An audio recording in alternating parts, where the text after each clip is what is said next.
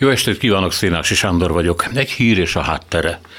Amikor Putyin még csak pakolta módszeresen a csapatait az ukrán határa, Budapestről Kamberáig szakértők hada mosolygott és legyintett arra felvetésre, hogy ebből akár még háború is lehet, és a legfontosabb érvük az volt, hogy ez a lépés nem lenne racionális.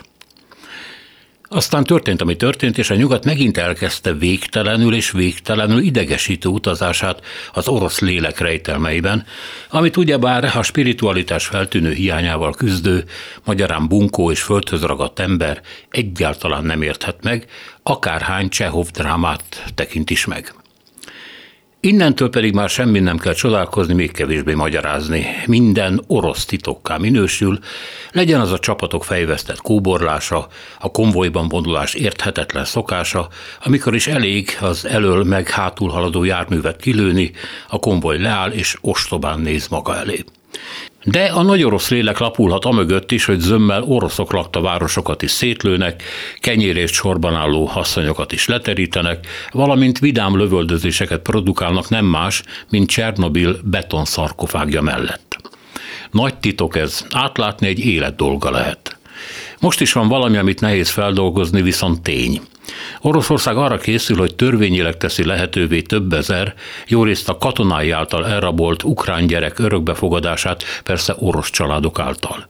Egyébként, ha már az emberrablásnál tartunk, Putyin csapatai ukrán felnőtteket is hazavittek már magukkal, nem is keveset, nem világos miért. A felnőtt ember önállóskodó, gyakran durcás, főleg ha az édesanyját lelőtték, őt meg egy teherautóval szöktetik el az erőszakoskodó hazájába. Ráadásul etetni, itatni kell, miközben semmi haszna nincsen. Egy 40 milliós nép ettől még nem tér át orosznak. A gyerekekkel azért más a helyzet, mert török testvéreink egy jóval korábbi gyakorlatából már megtanultuk, hogy az ifjú lélekmasszából kiváló janicsár, vagyis török, sőt padisak tudatú katona nevelhető, akit majd vidáman be lehet vetni magyar vére jellem. De hát a gyerek input és a janicsár output között hosszú évek telnek el. Ráadásul mondjuk 2000 katonát pluszban Oroszország bármikor kiállít, nem kell neki import. Minek ez? Nem is beszélve az ukrán szülők bánatáról és életük végéig tartó orosz gyűlöletükről.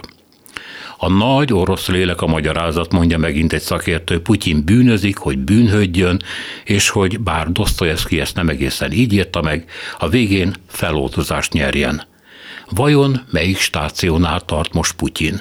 Esetleg átmenetben van, még boldogan öl, de közben már kutyául szenved.